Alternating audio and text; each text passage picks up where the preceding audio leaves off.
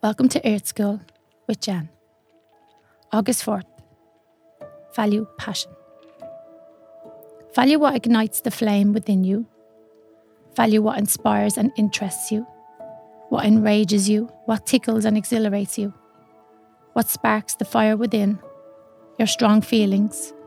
What you love, what you hate are not wrong. Your passions will lead and guide you all you want to do. From the tiniest idea to the grandest scheme. What makes your flame burn more brightly is the light shining from above, gently guiding the way. The universe and God will lead and guide you, tell you what to do. The message might come through a story someone tells you, a place someone mentions that they liked, or a problem someone's having resolving that attracts your attention with a bit of extra force. A movie that sticks in your mind, a book that you couldn't put down. Something you realise you hate. Something you find you love after all. An idea you find interesting. And something that makes you stop and think. Learn to tell how you react to what you see and hear.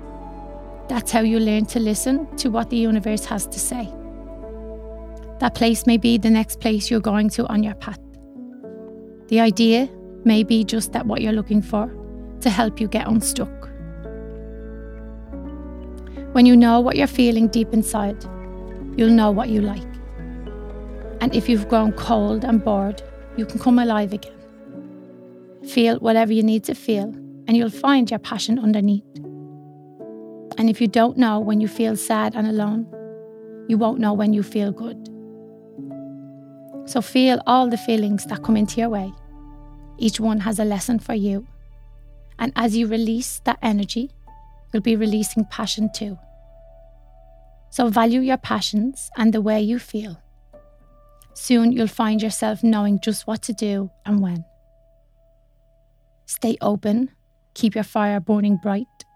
And when you recognise what inspires you, you'll be recognising the light.